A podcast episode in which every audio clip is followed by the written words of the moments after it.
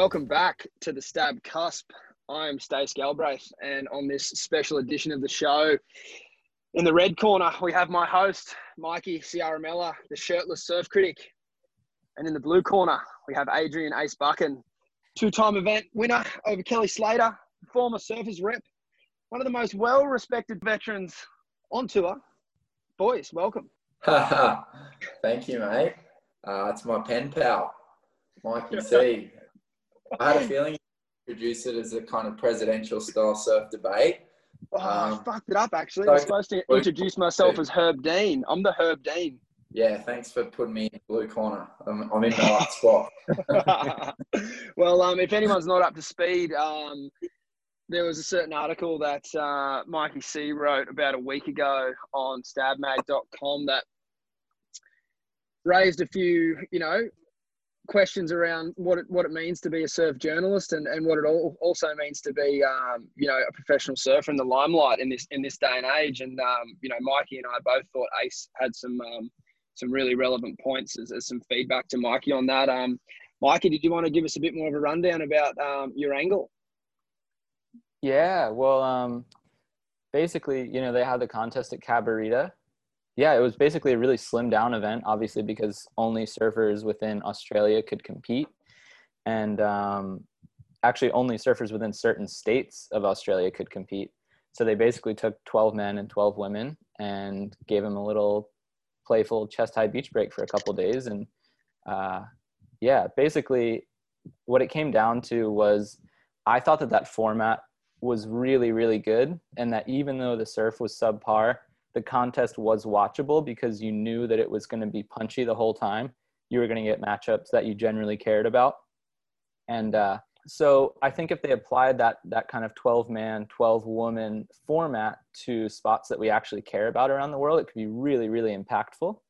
But of course, that would mean culling a large portion of the tour. Um, so for the women, you'd be losing a third of the current tour. And for the men, you'd be losing two thirds of the current tour, which is like huge. You know, these are people's jobs and livelihoods. So I understand how it would be like really hard to accept that if that was you. But ultimately, if we want professional competitive surfing to continue, I think there needs to be a way that we make it more interesting and entertaining and financially viable. And I think that cutting the tour is the only good way that I can think of of doing that. And basically, I got to the point where, you know, all the surfers in this event were really stoked to be there, but, you know, there are certain surfers in this event who, if it was open to a global scale, wouldn't be involved, and then they probably wouldn't be so hyped about it. And I brought Ace into that equation. Um, and, you know, Ace, Ace hit back with a little uh, shot on the uh, Instagram story calling me out, and I thought that's fair game. And Ace and I actually had a good conversation about it in the D Ms. Um, I didn't want to make it this big Instagram thing or whatever, so I just thought it was better to go to him directly. But yeah, I think it'd be really cool to talk to Ace about it, you know, face to face, or as well as we can do in uh, kind of the modern climate. So uh, here we are. Yeah, well, thanks for coming on, Ace. And, you know, long story short, you're calling Ace out saying he's not making it.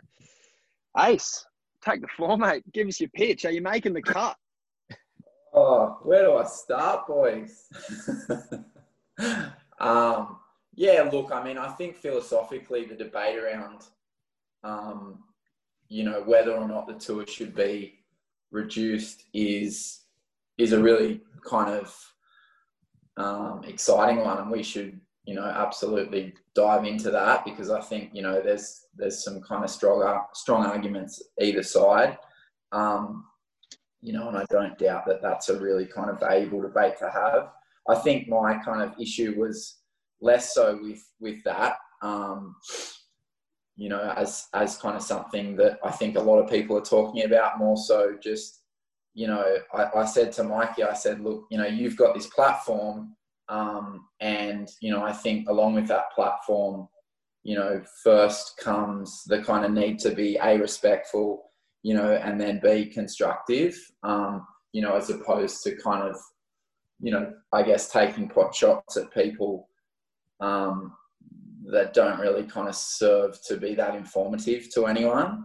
Um, you know, I think at the end of the day, you're, kind of commenting on a surf competition, you know, which is much, much more than the simple kind of art of riding waves. And, and that's why, you know, people who maybe aren't the superstars of, say, you know, a Gabe or a John or, or Steph or Tyler um, are able to kind of, you know, thrive at that level, because competitive surfing, as you guys, you know, both know, I know you both, um, you know, tried your hand as competitors, as juniors. Um, and that, you know, I think that's what makes it so interesting, is that you've kind of got all these different um, genres of surfing that are allowed to, you know, be at the top level, and there's so many different ways to kind of skin a cat in terms of how you can win a heat. Um, yeah, so I guess I was kind of more coming from, from it uh, at that angle. And, you know, I obviously, I said to Mikey as well, I think, um, you know, you, you underestimate maybe the, the impact that A, you've got um, as a journalist, and B, the impact that that can have on someone young. Um, You know, I won't mention, he mentioned someone else in there.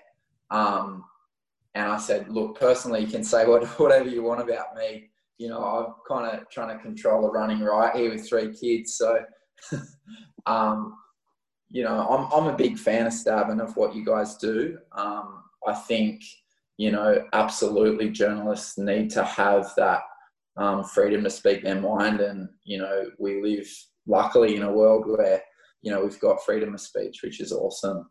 Um, so I'm not in any way trying to, you know, gag what, what you guys should or shouldn't say. But, um, yeah, I just think there's just an element of respect and, and being constructive that, that should be in there too. And, um, yeah, I guess, you know, I, I hear a lot, as a senior surfer on tour, you know, you hear a lot of people's gripes. And when I was a surfer's rep, they definitely would come to me with, with gripes.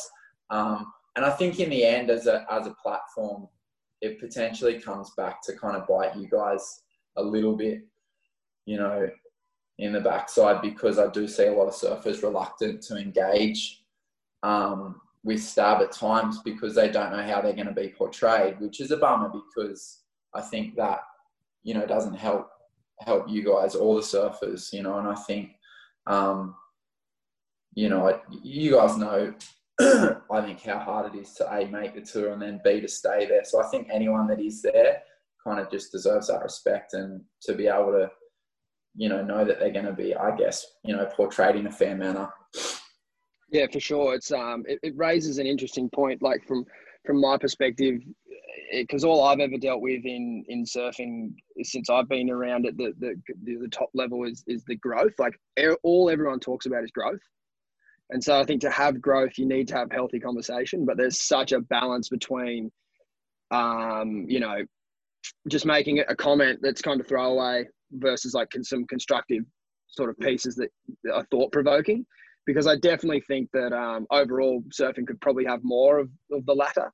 Um, I don't think there's enough critical writing out there about surfing, because I, I feel like we're, it's such a small, friendly environment. Everyone's a bit scared to sort of stand on each other's toes, which I understand that. Um, I'm, I'm super respectful of that. And, but I think if we all do want it to grow, which I think that's most people's desire, is, um, yeah, just whether it be good, bad or ugly, to have conversation around surfing um, is going to be helpful.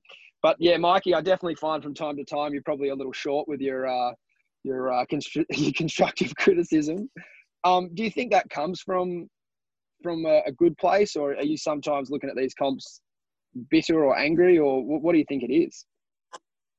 Oh, it never comes from like any sort of personal malice toward the surfer or the W S L or whatever. It's, in my eyes, it is simply stating a fact as I see it. Or it's, I guess it's an opinion, but it's, it's, yeah, it's surfing as I see it. Like I'm sitting there, you know, throughout a normal C T event, I'm sitting there for five days, you know, over a ten or twelve day period or whatever, and watching everything that goes down. And that means, you know, seven hours a day or whatever. And a lot of it is either boring or like, I guess, no, not, not much of it's bad. Like all the surfing is pretty good, but like it just gets boring and redundant that when either something really impressive happens, you're forced to take note. And when something that stands out to you as exceptionally bad or strange stands out, it's important to take note. Um, so for me, yeah, it's just basically like I'm seeing something, it's interesting to me in one way or another, or connects some idea in my mind that I feel like is worth sharing. And I write it down, I guess, without, you know, maybe as much consideration for other people's feelings as I should have sometimes. Um, but also to your point, Stace, like, I do think surfing is a smaller world than other sports. And for that reason, it feels like reporters have, you know, less license to say what they actually feel, because there's a chance that they're going to run into that surfer two weeks down the line in Hawaii or wherever it is. And yeah, it's just, it feels like a really closed and tight-knit community, which is really nice in some respects, but it makes it hard to be a critical analyst, in my opinion. Yeah, I think you're, I think you're right there. And I think, you know, surfing's a young sport. So, I mean, I, I, I consider myself a sports junkie, and I watch pretty much everything from cricket to English Premier League to obviously all the different forms of rugby here in Australia. And yeah, I mean, a lot of my, you know, favorite players, if they have a bad game, you know, they, they get called out. And, um, you know, I think that's an area that surfing kind of needs to evolve, and people need to kind of take ownership of that. I think it's part of the territory of, you know, doing what we do. Um, and yeah, I think, I think you're right. It's tricky because, you know, we all kind of inhabit this, this little sphere. Um, but I think if you do it in the right way, um, you know, it, it, it can be a place where we can all coexist. I mean, when I first came on tour was like, I think right around the time when, um, Lewis Samuels was doing his power rankings, um, yeah. back in the, and I mean, I used to love, I mean, there was, there was a bunch of different ones going around, and I used to really enjoy reading them.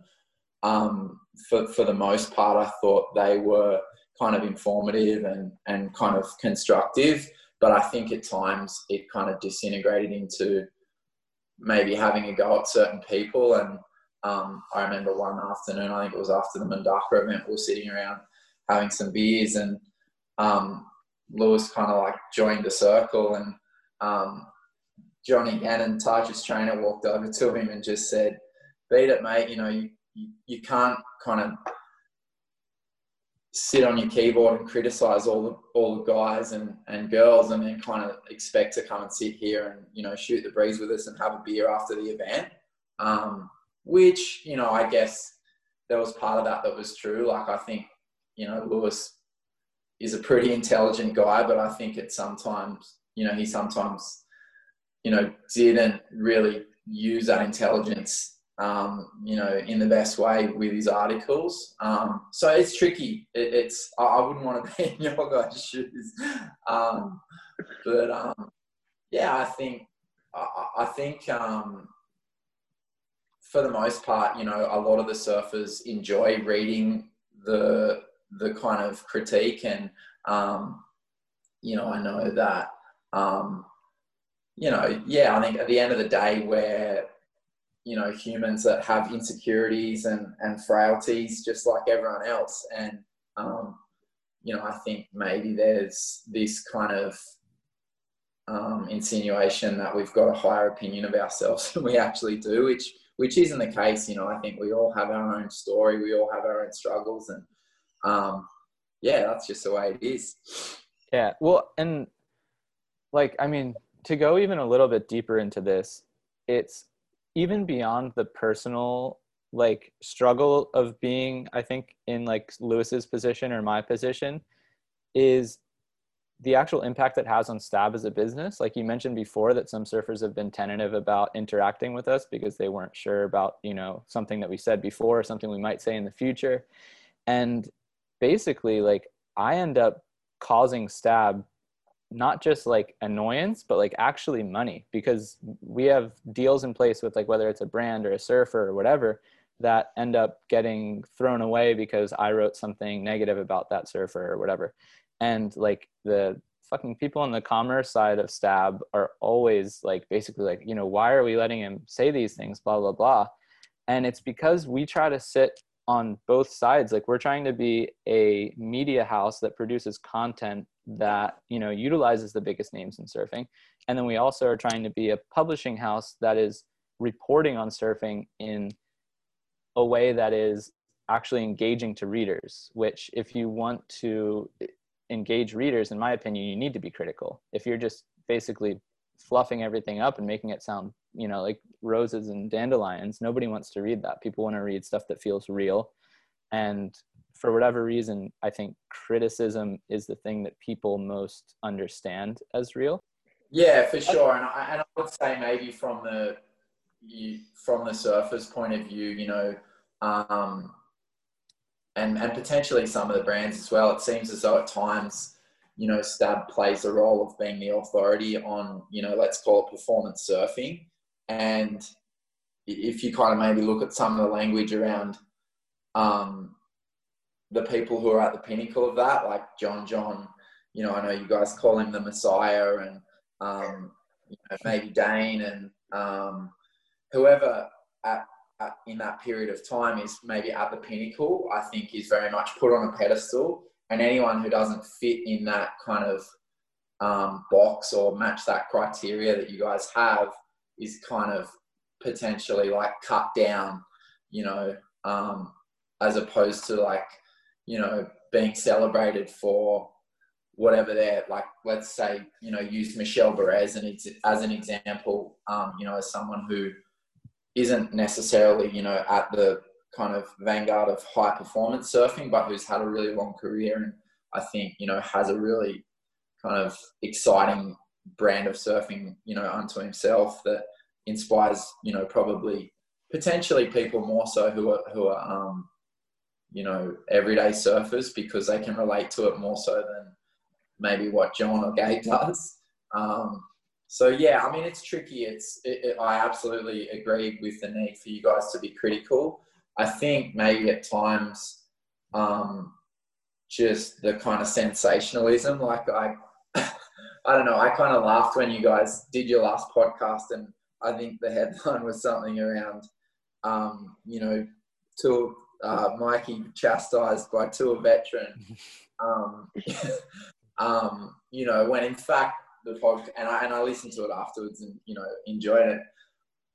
I think the guts of the podcast was more around, you know, Ethan's incredible performance and, um, you know, Tyler, A, her statement and B, the surfing that she followed that up with, which to me were kind of both potentially career defining performances, you know, from, from Ethan and Tyler in terms of where they're at in their career, um, you know, and where it could take them in the next kind of twelve to eighteen months. But for whatever reason, our little, you know, social media tiff was um, deemed kind of more appropriate as a headline, which, you know, I, I think it kind of just, it, it it plays into that kind of clickbait tabloid kind of, um, you, you know, way of presenting things. Um, so I think sometimes people just get frustrated with that. Yeah, I totally understand that. And I'm fully guilty of uh, clickbaiting, one hundred percent. You know, I mean, at the end of the day, my job, I feel, is to, like, to, to some degree, I probably don't do a great job of it, but to entertain people and inform them, at least, of what's going on in the surfing world that we find relevant. I, I just wanted to go back uh, on something that I thought was pretty pretty juicy, and, and that's... Um, when, you know, you do cross paths with someone that has written something about you in the flesh. Um, I mean, my personal theory on that is uh, if you want to read the good media about you, you've got to be prepared to read the bad. And I think I took that out of like a Kevin Sheedy handbook, an A F L coach out here in Australia. Like, I think maybe some people need to have that attitude too. But I do love it when you get a situation like Um, Jeremy Flores and um, I've forgotten his name, Ben Mondi. Ben Mondi wrote yeah. something about Jeremy Flores, how, told him how to ride a barrel or something. Well, told him how to do anything is a bad idea because Jeremy's probably in that Michel Bourez class, you know, like pretty not that spoken about, but an incredible talent. And um, next week he gets him in a post-heat interview in a Q S and Jeremy just tears him apart. It's so good. I just not, I wanted to know, boys, if there's, if there's any other stories like that that you have. Oh, um, not that's not that spring to mind. Um, but yeah, I mean, uh, like you mentioned, there's still things that we talk about. um, so it, go, it goes both ways. I think, you know, the the surfers at the end of the day, or any professional athlete's going to kind of have a platform to, you know, have a right of response in one kind of way or another. Um, yeah, I mean, I think I think at the heart of where, you know, you were going, Mikey, with the whole debate around, you know, where the tour goes and, you know, should it be a reduced tour? I think I think that's pretty interesting, and, you know, I'd love to kind of hear more about what your thoughts are on that. I think, you know, I definitely, you know, over my time on tour, I have kind of, um, you know, my kind of own opinion on that. Um, and I thought that'd be kind of something cool to kind of dig into a little more. Yeah, well, my thoughts on that are really simple. I think that surf contests last too long for people to kind of retain interest in them. And I think that them lasting too long also means that you don't necessarily get the best waves, or you don't get the best waves in the portion of the event that matters most. Yeah. So to me, you could basically fix both of those issues by cutting the tour down. Um, and then you get the added bonus of not really having any slow heats. Like every heat is one that you want to watch if you have only the top twelve guys in the world. Yeah. Yeah. I mean, I think in a, in a simplified world, there's definitely a way where that could exist. Um, I mean, I guess it depends what kind of filter you're, you're looking at it through, really. Um, you know, what's interesting to you um, might not be as interesting to the next guy. And, um, I mean, my worry is in a reduced tour, at what point does that reduced tour become an exhibition tour, or, you know, like a Harlem Globetrotters style, you know, circus that just goes around the world. Um, you know, I think there's a responsibility, if it is going to be called a tour, that it is really a career path for people.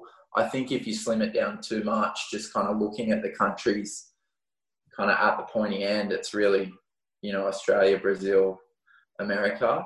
Um, and I, I wouldn't personally like to see a tour that just has, um, you know, the surfers overwhelmingly coming from only three different countries. Um, I mean, I think if you look at the surfers who kind of inhabit that kind of periphery or like cusp, you know, of um, the tour, it's like a lot of those emerging nations where, you know, I think those surfers bring along really big um, fan networks, whether it's like someone like Frederico Morais, who, you know, represents Portugal and has been on and off tour. Um, Kanoa, probably to a lesser extent, you know, he grew up in the States and represents Japan, but obviously brings that Japanese um, kind of fan along with him. Um, I mean, there's there's loads of surfers, I think, who are probably just outside that cut line that come from, you know, smaller countries. Um, For sure. I've spent you know, some time with like Mikey Febb and Ricardo Christie, and the fanship that they've had at events Um, outweighs someone like, I mean, you, you outweighs the Aussies. You, you don't see Aussie flags down the shoreline with wet socks, but like Rick had a couple of Kiwis at every event. They didn't have numbers, but the passion was like, it was crazy. And if like yeah, Carlos Munoz qualified, oh my God. Yeah, exactly. And I think what you get with um, a little bit of a, of, of a larger tour, or at least where we're at now, is the ability to kind of inject um, wild cards and interest, you know, with someone like Mikey Febb, or, you know, look at what, say, Jack did in Margaret's last year, or Dane, um, you know, Mick potentially coming back for a, an event here and there, here or there. I think when you kind of start to get down to less than where we're at now, the opportunities to do that are really slim. Um, And yeah, it's tough. I mean, you know, I, I know the surfers on tour don't want to be just going to places for two days. The towns definitely want us there for longer than a few days. You know, they are surf towns that rely on, you know, two to three weeks of excitement and, and kind of cash injection for them to survive. And I know... But what, but what about the W S L's financial viability? Like, they've been running at a loss for we don't even know how long exactly. And it seems like slimming down the tour would mean that they could slim down every single part of their operation. And in my opinion, could potentially allow them to do some sort of pay-per-view plan for the year, which I don't think they've been able to justify before because the events are so expansive and, and all that. But if they could say, we're going to go to these eight spots and we're going to wait for the best two days of the year and blah, blah, blah, and you charge people a hundred dollars a year or ten dollars an event or whatever. Like, to me, it, it solves kind of a lot of problems at the same time. I do understand the fact that mitigating kind of the number of surfers that could come from outlier countries is a bit of an issue. Um, but I don't know if it's a big enough issue to justify basically what it's been bad business from the W S L that will not be able to go on forever. To me, it's like, this is like a do or die sort of thing for the W S L. Yeah, for sure. I mean, I don't disagree. I think a lot of people are asking why, you know, some sort of paywall hasn't been put up. And, and I mean, maybe there's a place where, you know, there could be a pay-per-view from, say, the quarterfinals onwards, you know. Um, yeah, I don't, I don't know exactly the numbers behind the tour. Obviously, you know, especially with COVID this year, it came at a bad time. I think, you know, there's been a lot of money invested into the tour for, um, you know, not the return that I guess they would have loved to have seen. Um, yeah, so I, I don't know. I think oftentimes for me as a surfer, the format um, is maybe kind of like taking the brunt of the blame for that lack of monetization, and I don't one hundred percent agree with that. Um, but I think, you know, there's def- there's a few different opinions around, around, you know, around that issue itself. But wouldn't, I mean, to be fair, wouldn't you have like the, the biggest conflict of interest? Like, first of all, you were the surfers rep prior to this year or whatever, which means that it is literally your duty to protect the surfers' best interest. And obviously yeah. a tour cut would be the biggest thing against that. And yeah. now, you know, and like we said before, I think between, like, if say they were to cut the tour to twelve, and be, in the last nine years, you've sat between fourteen and nineteen. So like, statistically speaking, you wouldn't fit into that picture. So I guess my question is, like, should we really take what the surfers on the back half of the tour are saying on this topic as seriously, because they're basically, it feels like they're trying to protect their own job, which is a natural reaction, something we would all do in the position, but doesn't mean that it's best for everybody. Um, yeah, no, you, you shouldn't, but I will say that, you know, obviously this year there was a lot of discussion between the surfers and the W S L, and there was a lot of solidarity between surfers from the very, very top, and I'm talking like Italo, you know, Kelly, Julian, Gabe, Owen, like down to guys that have just qualified, in terms of, you know, where they stood on that kind of issue. And yeah, you are right. Like, I think, you know, as the surfers representative, you are, you know, kind of representing the kind of, you know, opinions of all the guys below you. And then not just the surfers on tour, but I think also there's a responsibility, you know, to make sure that the tour is a viable career path for the next generation, you know, coming in. I just don't really see that if you kind of cut it down to twelve surfers, um, that that's something that people can strive for. You know, I think you're just really encouraging people to either become free surfers or, or choose a different career, which I think would be a big shame. Do you think people would actually stop trying to chase or pushing their kids to try to chase being a pro surfer if the tour was like less of a viable option? I mean, the tour, when you look at pretty much every other professional sport out there, and you, you compare it to the tour, the, the, the W S L's pretty pretty much the smallest there is in terms of the number of participants. Um, you know, like maybe golf and tennis are the closest, and there's, I think in a major, one hundred twenty-four players start. So it's much, much bigger. And, you know, I'm, I think tennis major takes a week to play, golf the better part of a week. Um, yeah, I mean, look, I don't doubt the validity of all the things that, you know, we've discussed, and it's, it's a tricky situation for sure. Um, I personally feel like there's a world where the kind of slim down field um, is able to be like a complement to what we've already got, um, to having a legitimate tour. You know, I think golf does it pretty well. They have um, the FedEx Cup at the end of the year where the best players, you know, play each other, and um, tournament to tournament, that kind of gets slimmed down to the point where you've got like a handful of the best players kind of playing for that title. Tennis does the Masters series. Um, you know, and I think the tour was kind of going that way with the, the playoffs, um, which is going to be exciting. It's going to be something different.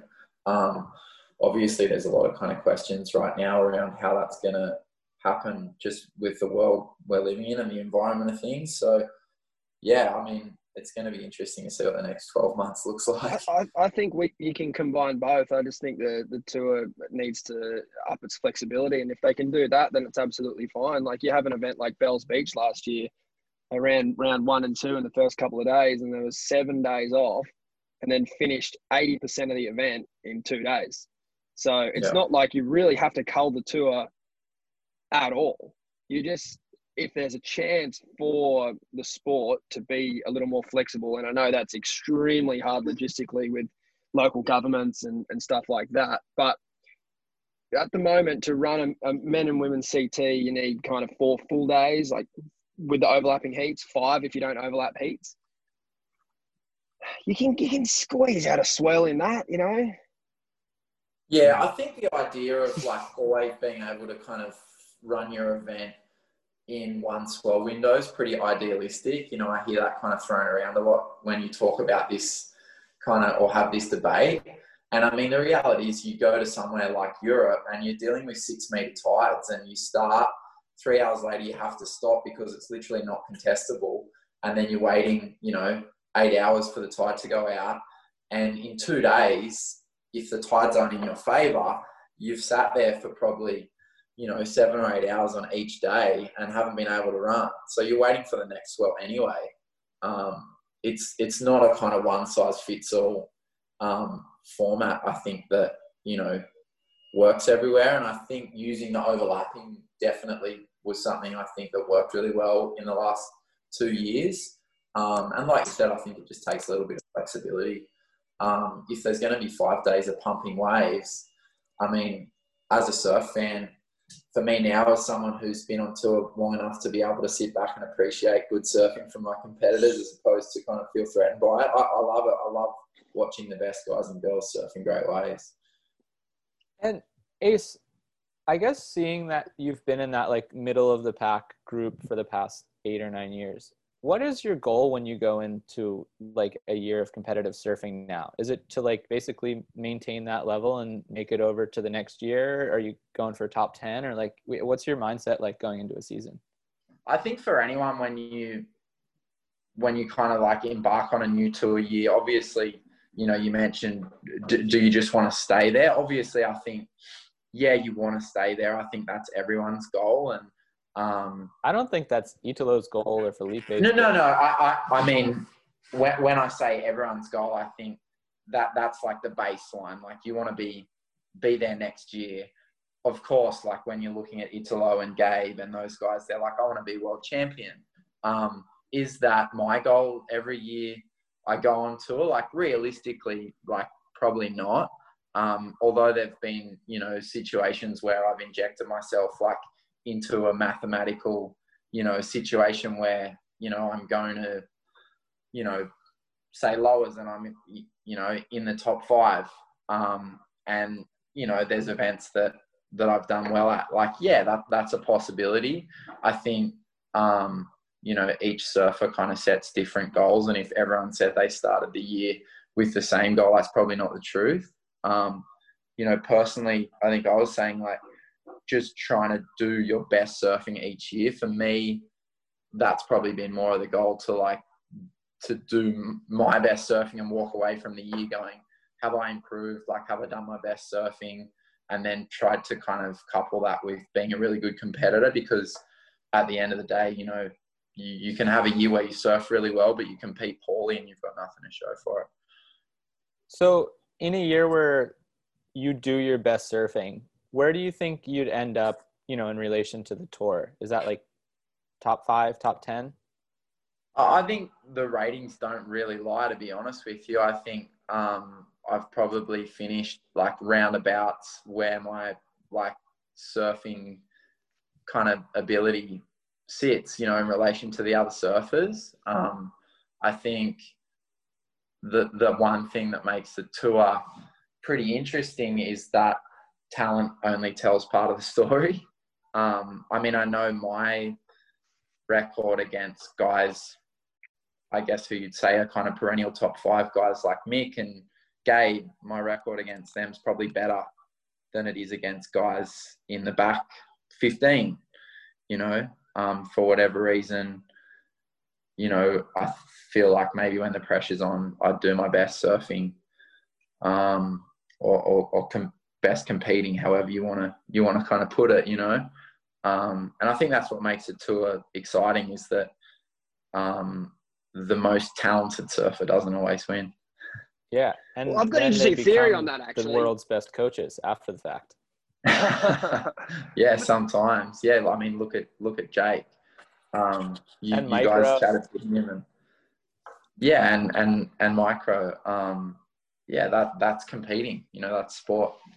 The other thing you mentioned there is that the most talented surfer doesn't always win. And, and I really struggle with that one, because uh, I, you do have to have a certain level of, of strategy in your game to be at the top. But guys that win the titles are the most talented in my eyes, is my point. Um, I just Yeah, for sure. And I, I guess I was more kind of talking about, you know, moments or heats. Um, yeah.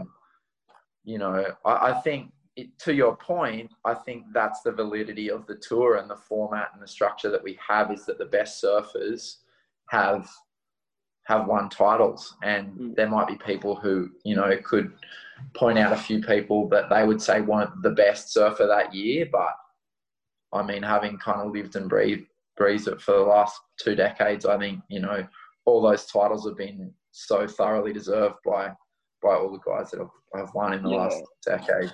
For sure. And I think I'm coming at it from the angle of like junior surfing, particularly with like large coaching groups and stuff like that. You see kids coming through, and I'm always trying to focus on, I think a lot of us coaches are at the top level, trying to focus on performance, because we all know at the top, top level, you have to be so good and smart. But I think you can kind of learn the second part, if that makes sense. You can't really learn to surf sure. once you make the tour, I don't think. Yeah. I mean, I think for me, Um, you know, you know, I grew up with Sean Canstell, um, yeah. traveling and competing with Sean, and we qualified in the same year. And if Sean hadn't have been around, I know I wouldn't be where I am today. He, to me, um, was probably the most talented surfer of our generation. And even when I look at some of his clips from, you know, the kind of years between, say, two thousand five to, say, two thousand twelve, like, his surfing still stands up today. Um, and in terms of talent, he had it in spades, but he didn't have the funnel to kind of put that talent um, on show every time he put a jersey on. Um, yeah. And I think that's, you know, the difference between people who make it and people that don't. But to that same point, like, if the best guys are ending up in that top five and world title situation at the end of the year, what is the point of making them go through basically what is like a slalom course of inferior surfers in the beginning of each event, if the end result at the end of the year is going to be the same?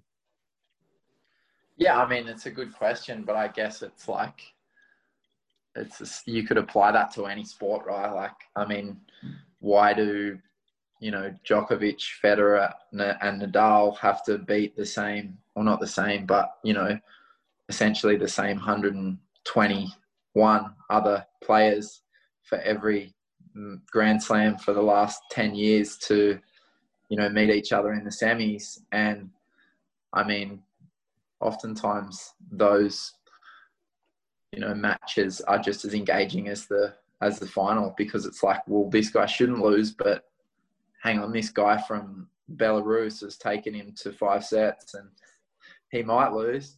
Um, so yeah, I mean, that's, that's sport. Like, I think, um, but that's also like financially viable sport, right? Like the tennis tour is making money each of those days. It's not like they're basically sure. like, yeah. Sure. I think it's like, yeah, hey, no, about the point of validity earlier. Like, that's what validates the top five, that they do have to march through a, f- a few blokes to get, or chicks to get to that point. So, I don't know. You kind of need – what you're suggesting there is that, like, that you're only going to use the top five, Mikey, or you're still going to have no, to surf I, against people that they're better or worse than? Yeah, I think twelve is a reasonable number just for the simple fact that it would allow event in, in two days, which is maybe, like, like Ace said, is this idealistic number.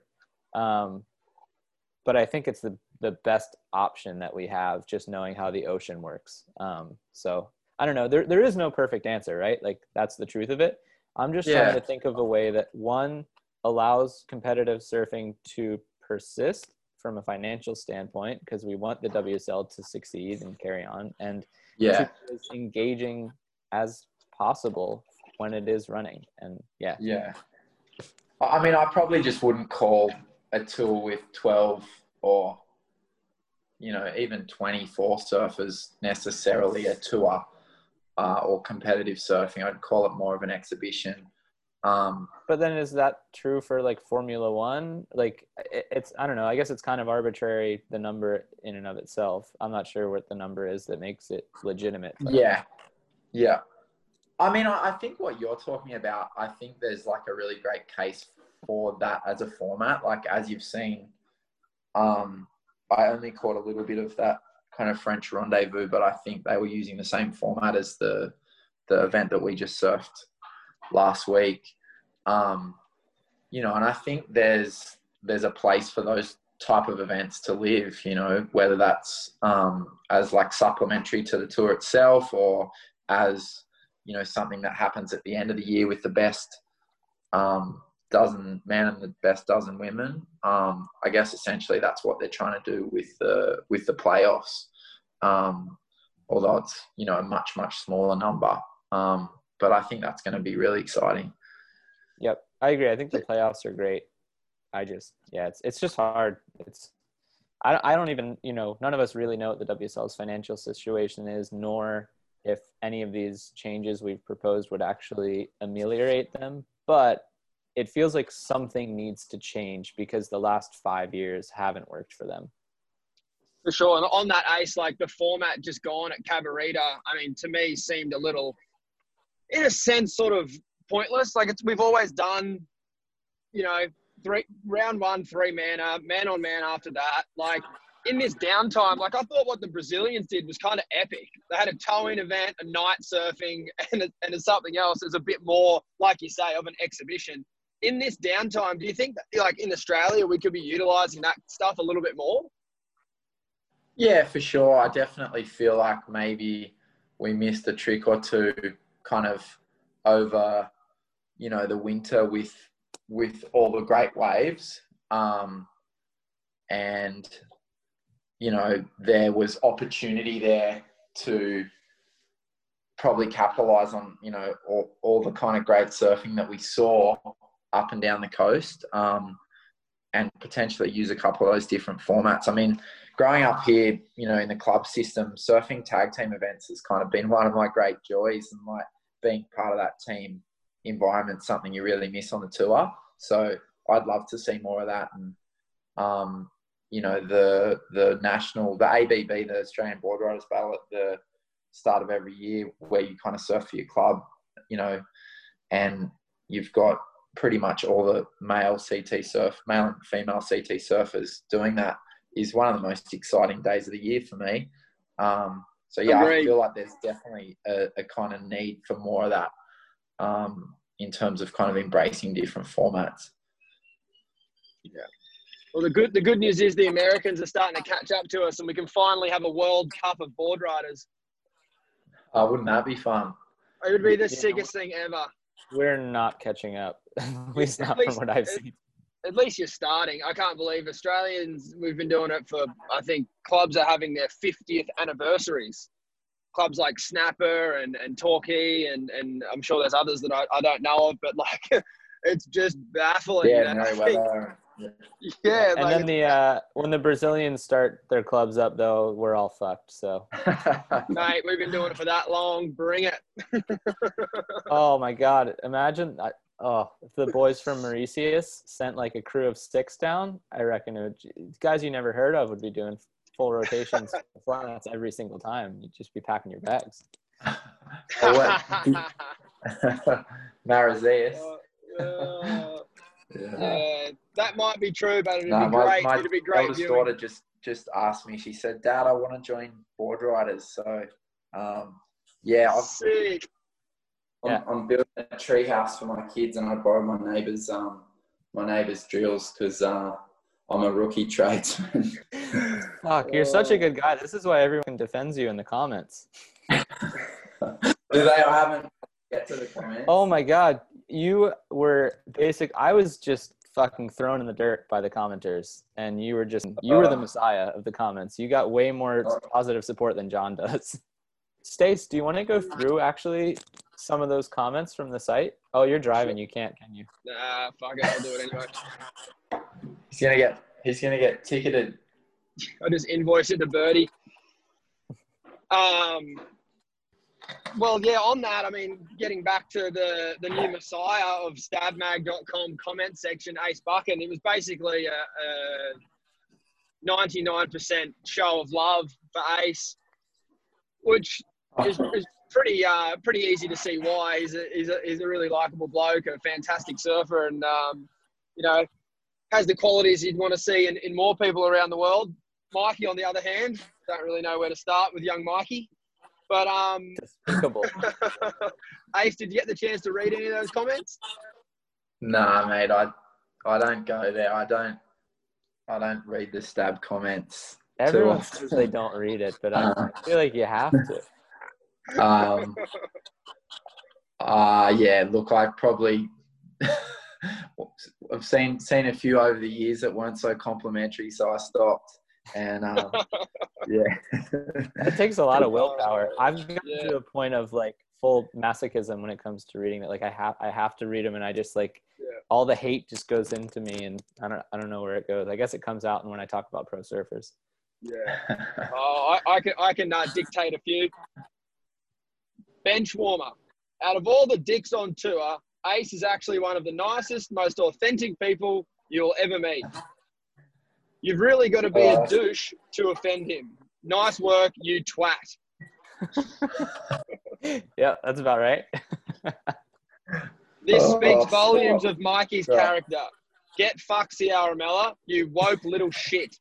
That was from they, See, they all they all had, they said it all for me. I didn't even have to say anything.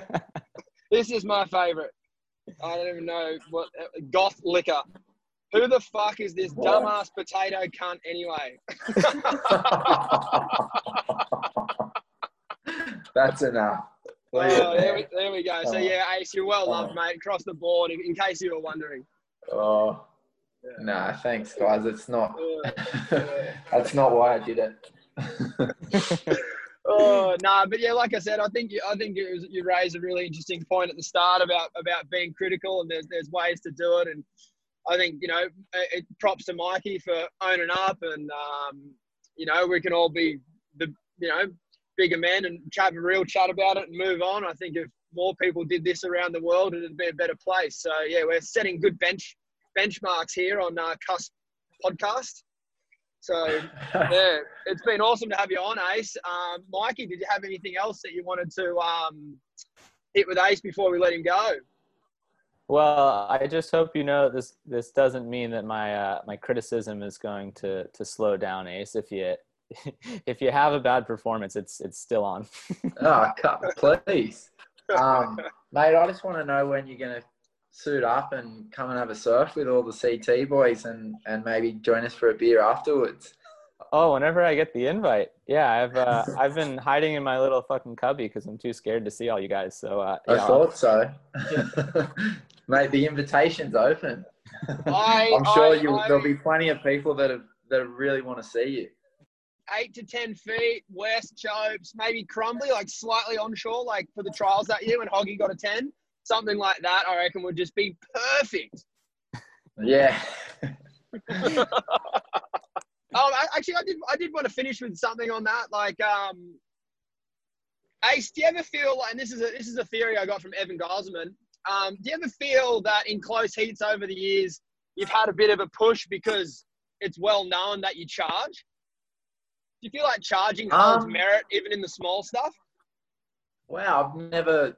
No, I've never come across that theory or um, put any thought towards it, but. Um, Yeah, maybe. I don't know. Like, um, yeah. I definitely wouldn't consider myself a charger in relation to, gosh, some of my friends and peers. I mean, I don't know. I got a lot of pretty gnarly slabs around the Central Coast and, yeah, definitely pulled back a few times this winter. So, um, no, look, I mean, there's been plenty of, plenty of guys that made careers out of doing well, um, you know, purely at the Good Wave locations on tour. And, um, yeah, I think it's been pretty inspiring to see some of the, some of the surfing that gets done at those waves now, not just by a handful of the guys, but pretty much by everyone on tour. So I don't think, you know. Oh, but you are one of the guys, like you're on my fantasy team every time you go to Chopes. Oh, thank you. Thank you. Like there, there's like a certain group of guys that just like really really have it when it comes to surf like that. Like, I don't know, you think of like the Hobgoods, like I don't know, there's, I swear you can like, it's like a look in people's eye and you can just tell that they like, they understand the waves first of all, and then they want the waves that are like the the meaty ones. And there's, to me, there's actually a clear divide in the tour of who those guys are, and you sit on the far positive side.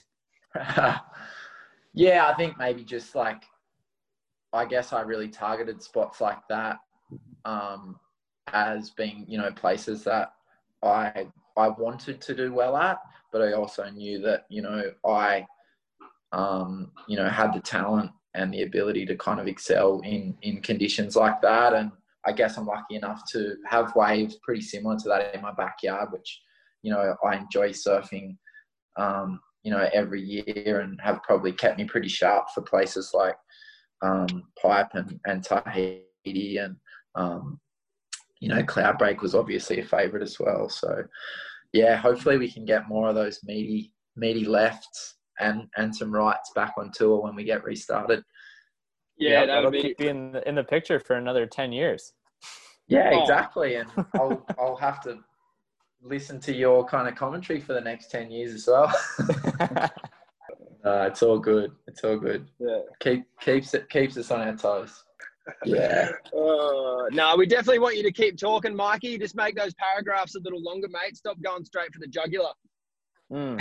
I won't, I won't tell you how to do your, I won't tell you how to do your job, mate. I should, I should really stay in my lane there. But Ace, thanks for coming on, mate. Really appreciate your time. And uh, it was good to see you the other week. And, um, yeah, hopefully, um, yeah, we cross paths a little more into, uh, you know, the twenty twenty-one season, and um, yeah, yeah, everyone gets so. to watch a lot more of you. Nah, thank you. Um, it's uh, it's been fun, and yeah, it's good to be actually talking and arguing about surfing again. um, yeah, Mikey, I, I forgot to say, I think you owe Matt McGilvray an apology too. Oh, do I? Shit.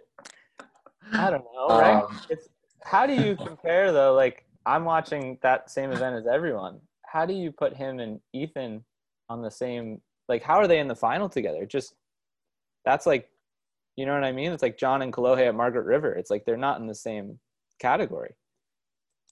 Oh, here For we sure. go. This I mean, is, is going to be a whole nother fucking podcast here. I think Ace has made his point pretty everyone fucking had, clear. If you're a smart motherfucker, you can make a few heats. Yeah, mate. I think I think you'll be pretty surprised. Maddie's Maddie's a great, great surfer. Um, but look, I don't think anyone was touching Ethan um, last week. I think the surfing he did was on another level, and um, I think everyone, you know, Maddie included, would be kind of happy to acknowledge that. Yeah, I also, I guess I was just a little bit upset about that because I thought that Jack got kind of robbed in the semi as well. So then, yeah, I could it should have been directed more toward and... the judges got put onto Matt. Yeah, exactly. Maybe exactly. maybe your gripe your gripe is with um your gripes with Pratamo, of which I invited him on, but he didn't he didn't want to join us. But I know he's got a big horn for Ace, so he's going to be listening to this one. No, I think the judges do a pretty good job all up. I mean, that that is truly that's an impossible job, like genuinely impossible. Uh, and they never get any thanks at all. So I try to limit my criticism to when they like truly, truly deserve it. But I think that Jack Heat might have actually been one. Yeah. No, no, I'd, I'd have to say I kind of agree with you there. I watched that um, kind of live and didn't didn't really blink an eye. To me, it was a clear make.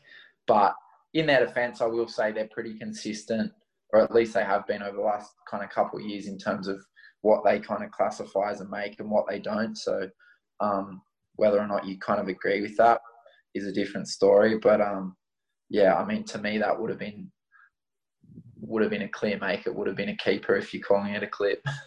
Yeah, one hundred percent. Yeah. All right. Awesome. Sweet. Well, thank Th- you, Ace. Thanks again, boys. No worries. Thanks for having me on, you guys. And, um, yeah, looking forward to kind of watching you up your – Um, podcast game and your um, your writing game, Mikey, too. All right. Well, then I guess it's only fair if I say I'm looking forward to you watch watching you up your surfing game. Wow, the shots have been fired. Oh, wow. Yeah, mate. Well, oh. well, mate, I won't get started on your surfing. We'll leave that for the next podcast. Oh, yeah, here we go. There we better. go. Yeah. Yeah. I'll leave it there. Right. Oh, no, the fucking, I'm going to make this heat happen, COVID or not. It's going down. I'm picking the spot. I'm the commissioner. It's, it's, it's on. We'll throw Matty McGilvray in there as well. Yeah. All right. Oh, all right, boys. Speak to you soon. Have a good one. See you guys. Catch up.